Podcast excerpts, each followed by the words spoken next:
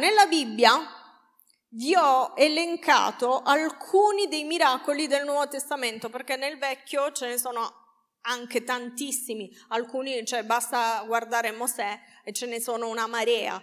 Ma vediamo quelli nel Nuovo Testamento, così nessuno può dire no, sono storie vecchie. No, sono storie super nuove, nuovissime. Guardate, nel Nuovo Testamento sono stati guariti lebbrosi, paralitici, ciechi, muti, sordomuti, epilettici, altre malattie, moltitudini guarite, guarigione di un orecchio mozzato, cioè quello si era staccato l'orecchio, si è riattaccato. Altro che super attack, cioè noi non ci rendiamo conto, si era staccato. Poi venti e mari placati, indemoniati liberati, resurrezioni, demoni liberati, 2 volte perché erano tanti, moltiplicazioni pani e pesci per 2, è successo 2 volte, Gesù che cammina sul mare, il denaro per pagare le tasse dentro un pesce, pesca miracolosa per 2, è successo 2 volte, trasformazione di acqua in vino, Gesù viene elevato in cielo, cioè questo anche a volte ce lo scordiamo, loro l'hanno visto sparire nelle nuvole, pazzesco. Pentecoste, conversioni di massa dopo la Pentecoste, numerosi prodigi e guarigioni attraverso l'ombra, rapimento in estasi e teletrasporto. Questi sono alcuni dei miracoli che ci sono nel Nuovo Testamento e la Bibbia dice che noi possiamo fare questo e oltre. La Bibbia ci dice che noi possiamo fare tutto questo e oltre. E io vi voglio dire io come faccio quando leggo le storie della Bibbia. Io le leggo e dico, Dio, se tu l'hai fatto nella Bibbia, io posso fare questa cosa. Quindi io voglio provare questo miracolo. Ancora sto lavorando sul teletrasporto. Quindi, però sarebbe super cool. Cioè tu sei là e dici, Dio, voglio andare a Miami. Vediamo, vi farò sapere. Però ecco, nella Bibbia è successo. Soprannaturale, cosa significa? Letteralmente il significato è quello che potete intuire, sopra la natura, cioè nella natura non c'è, non esiste, non si può fare quella cosa. E oggi io voglio darvi 3 chiavi per essere dei miracle makers. Chi vuole essere un miracle maker? Oggi vi darò 3 chiavi per esserlo. Ma prima di questo voglio farvi una domanda. Potete rispondermi. Perché volete essere dei miracle makers? Allora, guardate. Primo motivo senza il quale non si può essere un miracle makers. Ok? Sapete tutti cosa significa miracle maker? Su una persona che fa miracoli. Primo motivo, prima chiave, scusate, compassione. Compassione. Noi dobbiamo voler fare miracoli perché abbiamo compassione delle persone. Questa parola appare 44 volte e la parola pietà, che è un sinonimo, appare 144 volte nella Bibbia. E non ho contato gli altri sinonimi. Guardiamo velocemente. Guardate. Matteo, Gesù smontato dalla barca vide una folla, ne ebbe compassione e guarì i malati. Poi i ciechi che lo seguivano gli diceva abbi pietà di me e lui li guarisce perché ha pietà di loro. Ancora la donna cananea che gli dice mia figlia è tormentata da un demonio, abbi pietà di me e lui la libera. Poi disse a un certo punto, ho pietà di questa folla perché da 3 giorni che non mangia e c'è la moltiplicazione dei pani. Poi, abbi pietà di mio figlio perché è lunatico e soffre molto. Tu dici, pure mio figlio è lunatico un po', però Gesù fai un miracolo. No, vabbè, questo non era lunatico in quel senso, nel senso che era epilettico. Infatti dice che cade nel fuoco e nell'acqua e Dio lo guarisce, Gesù lo guarisce. Poi, qui un ragazzo morto, figlio di sua madre che era vedova e molta gente della città era con lei. Il Signore vedutala ebbe pietà di lei e le disse non piange, e poi la storia continua che risuscita il ragazzo. Quello che deve spingerci a volere il sovrannaturale deve, dite com'è, deve essere compassione. non può essere l'essere annoiati, non può essere il voler fare, voler vedere o essere attratti da qualcosa in più. Deve essere compassione per le persone. Amen?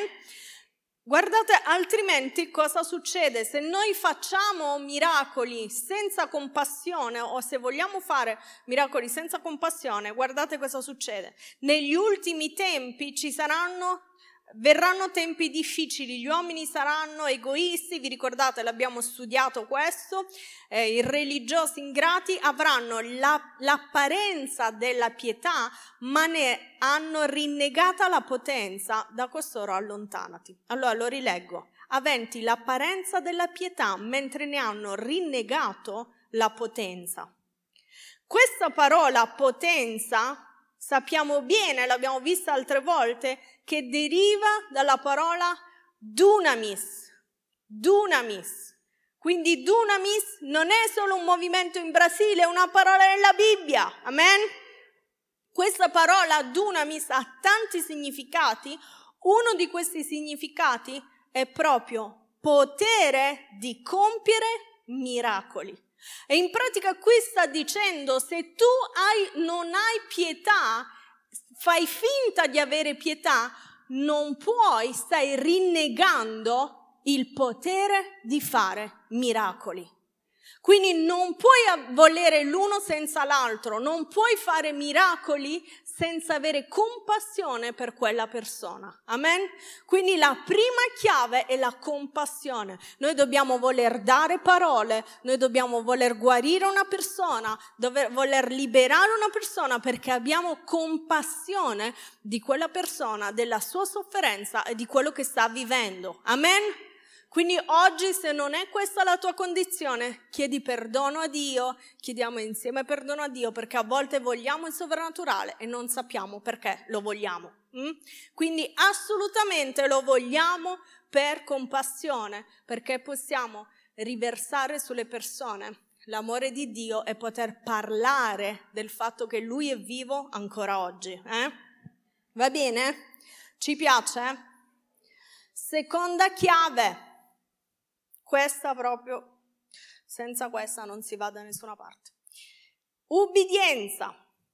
Trovandosi con essi, ordinò loro di non allontanarsi da Gerusalemme. Questo è Gesù che dice alla gente, non allontanatevi da Gerusalemme, ma di attendere l'attuazione della promessa del Padre, la quale, egli disse, avete udita da me. Quindi Gesù promette che avrebbe mandato lo Spirito Santo, però gli dice non andate via da Gerusalemme, mi raccomando, io voglio che rimaniate qua. A quante persone nel suo ministero avrà parlato Gesù?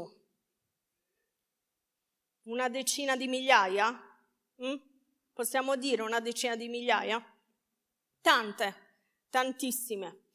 Dopo la sua morte poi e la resurrezione apparve a 500 persone, dice la Bibbia, perché il giorno della Pentecoste ne troviamo solo 120.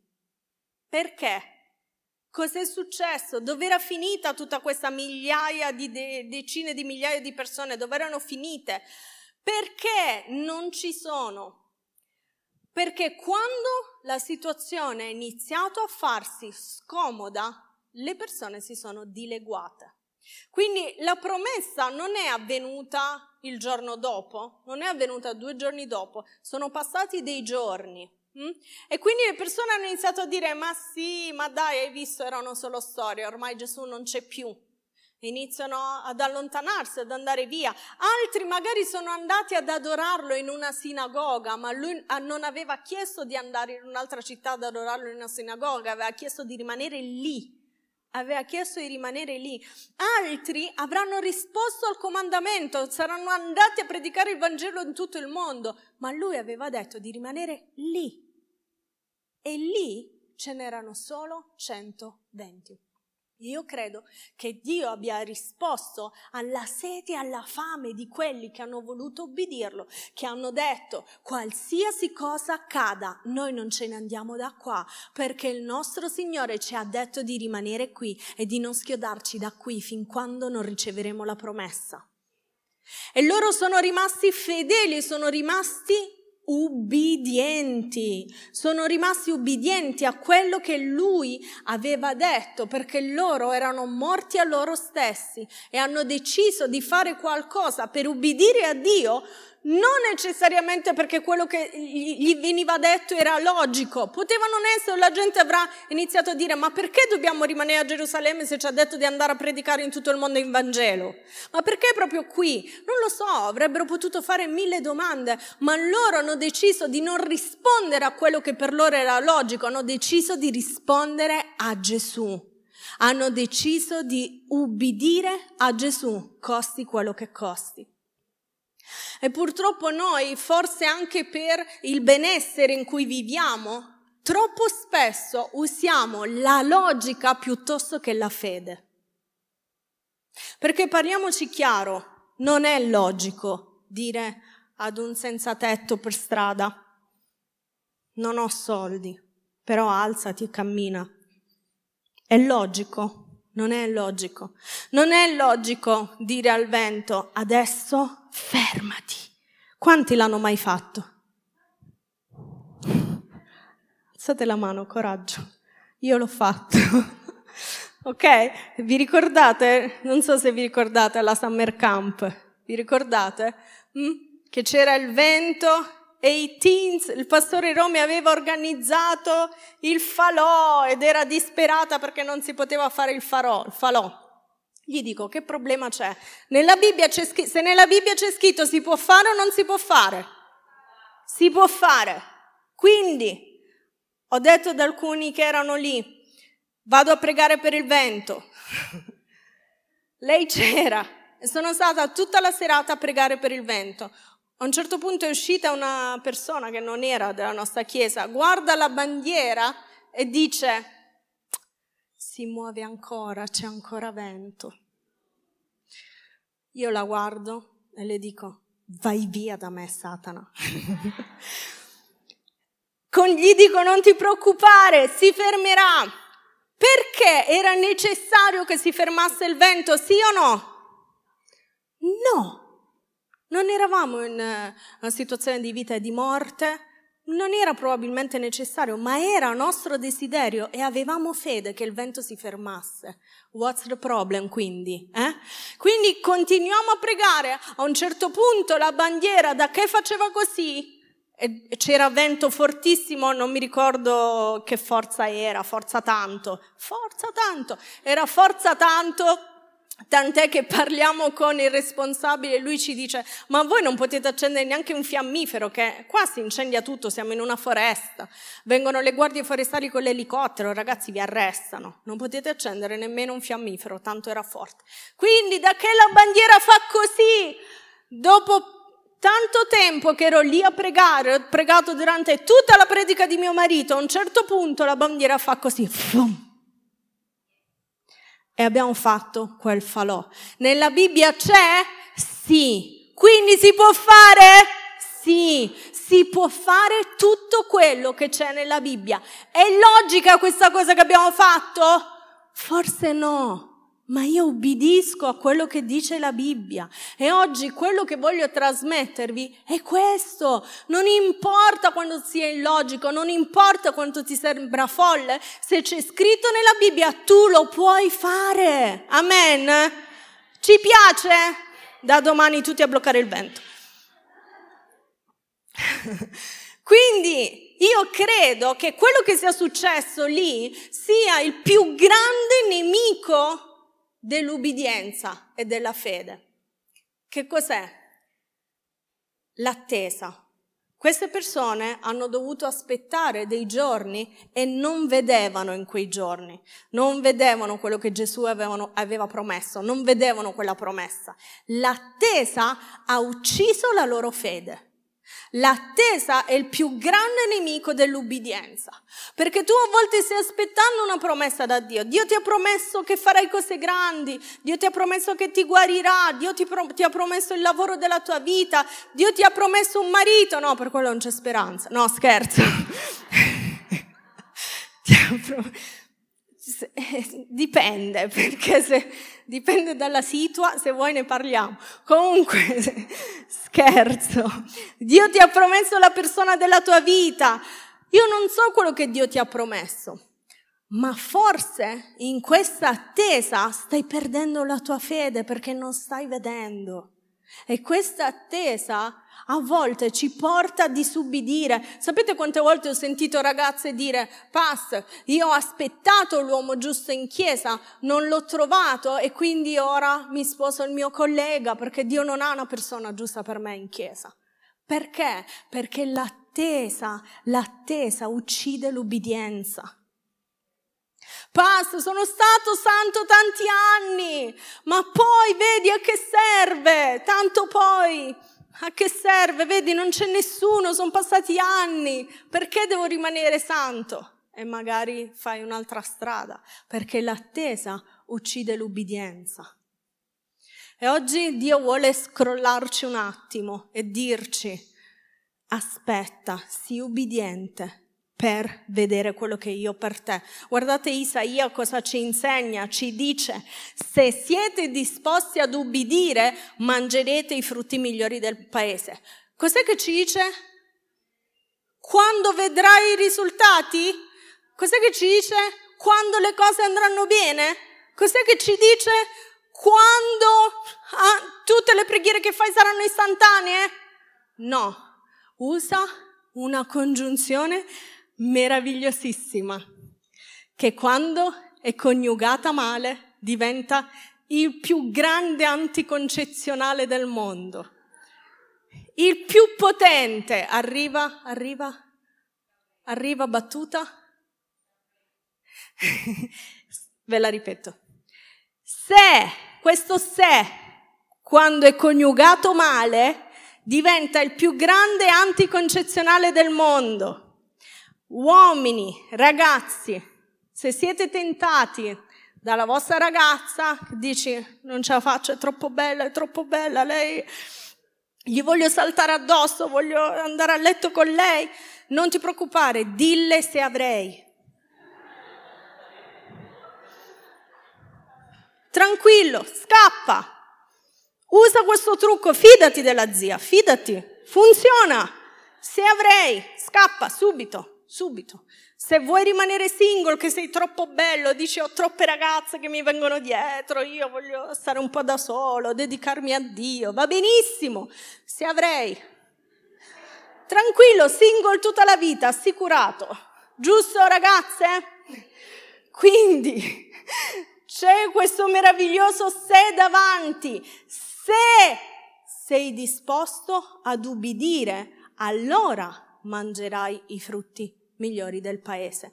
Questo sarebbe stato più facile se non ci fosse stato quel sé, perché sarebbe stato chi, quando, se hai voglia, ubbidisci, allora mangi. No, se c'è una condizione, la condizione è che ubbidiamo. Questo significa che dobbiamo ubbidire quando abbiamo voglia, quando non abbiamo voglia, quando siamo depressi, quando non vogliamo andare in chiesa, quando quel miracolo non arriva, quando quella guarigione non arriva, quando sei senza soldi e hai bisogno di pagare la rata dell'università, quando quella persona non arriva. Allora, se ubbidirai in quei momenti, quando i frutti non li vedi, allora mangerai i frutti migliori del paese. Amen?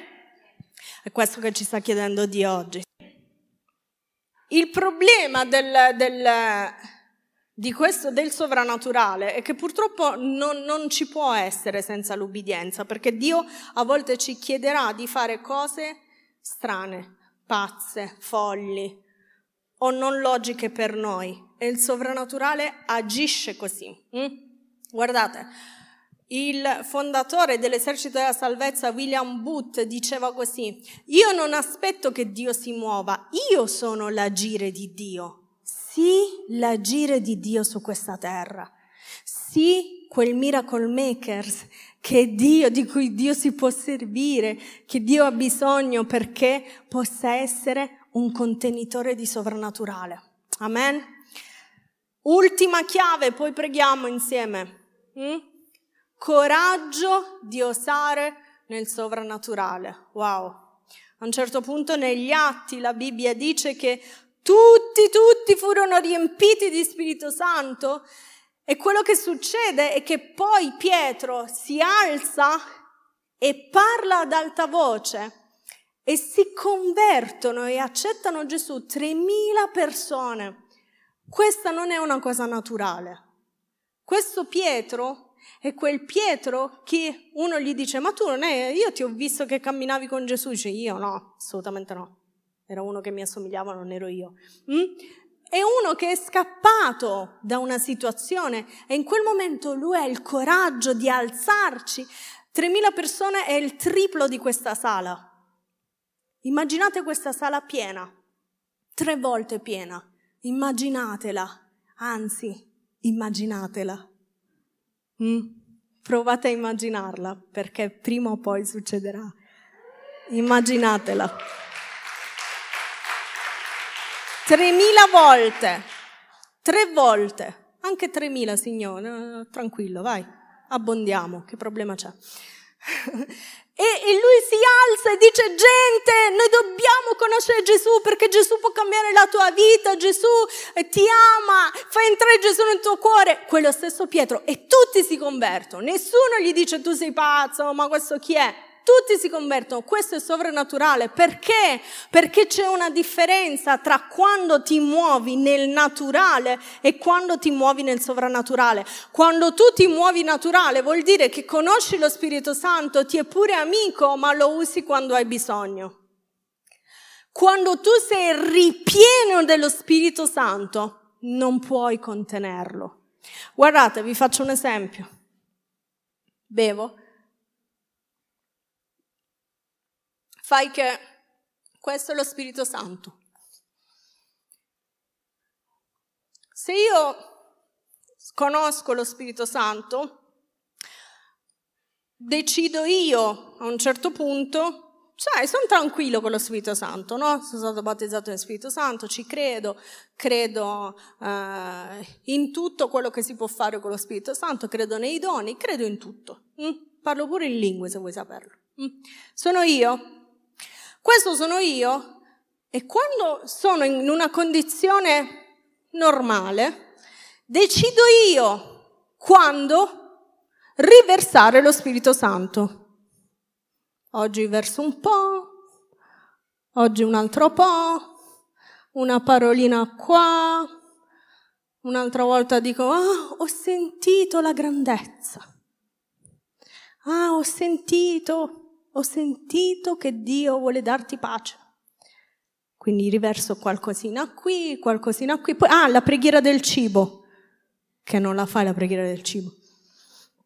Quindi la preghiera del cibo, ogni tanto leggo, quindi poi sono tranquillo. Quindi condivido un versetto della Bibbia.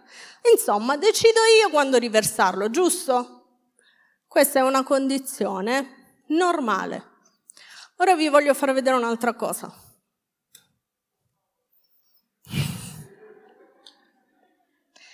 Non a caso l'ho fatta io sta predica. Non poteva esserci qualcuno di più equilibrato? Forse no. Perché sei già qui? Cioè, cosa pensi che faccia? Anzi, per punizione lo riempio ancora di più. Ecco. Questi siamo noi? No, non siamo ancora noi. Vi state spaventando? Perché vi state spaventando? Questi siamo noi quando trabocchiamo dello Spirito Santo. Tu ovunque andrai, lo Spirito Santo agirà, perché tu non puoi bloccare l'azione dello Spirito Santo se tu stai traboccando di Spirito Santo tu mentre cammini, Lui è con te. Ed è così che l'ombra di Pietro guariva, è così che loro portavano i lettucci e la gente guariva, ed è così che dobbiamo arrivare ad essere. Capite la differenza, ragazzi? Noi ci stiamo accontentando. Noi ci stiamo accontentando del bicchierino mezzo pieno. E Dio oggi vuole dirci, ragazzi, c'è di più. E sapete, io so che c'è gioia nel cuore di Dio al pensiero che dei ragazzi oggi nel 2021 desiderano il sovrannaturale. Io so che c'è gioia nel cuore di Dio, perché non è scontato, e non datevi mai per scontati. Non pensate che è scontato venire in chiesa, amare Dio, adorare Dio. Non datevi per scontati, perché Dio gioisce nel vedere il vostro desiderio del di più, del suo di più. E l'ombra di Pietro guariva, e noi dobbiamo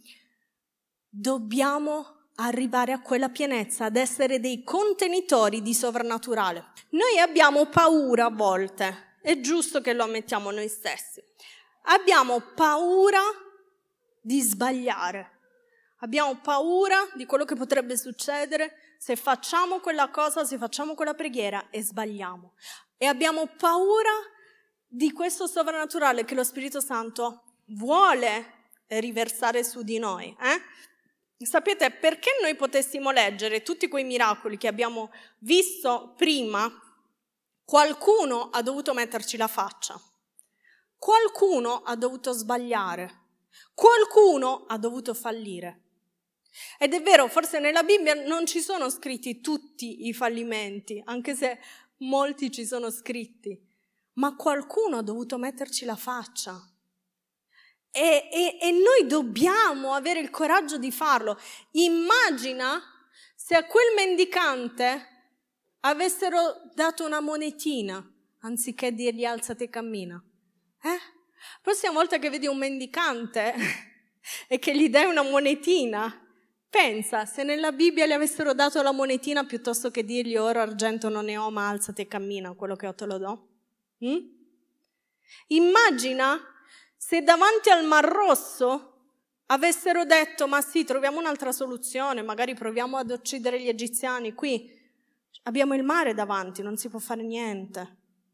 Andiamo a nuoto, Mosè. Immagina se alla folla affamata il solito problem solver avesse detto, ma sì, dai, quanti saranno? Un 20.000 pani, qualche chiletto di pesce, un suscino. E Tommaso, è impossibile, è vero, è impossibile, non si può. Immagina se alla suocera di Pietro avessero dato la tachipirina. E noi facciamo così.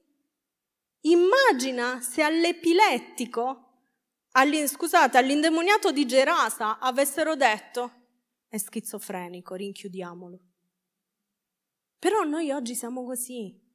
Non leggeremo tutti quei miracoli nella Bibbia se avessero trovato una soluzione naturale, però noi siamo così.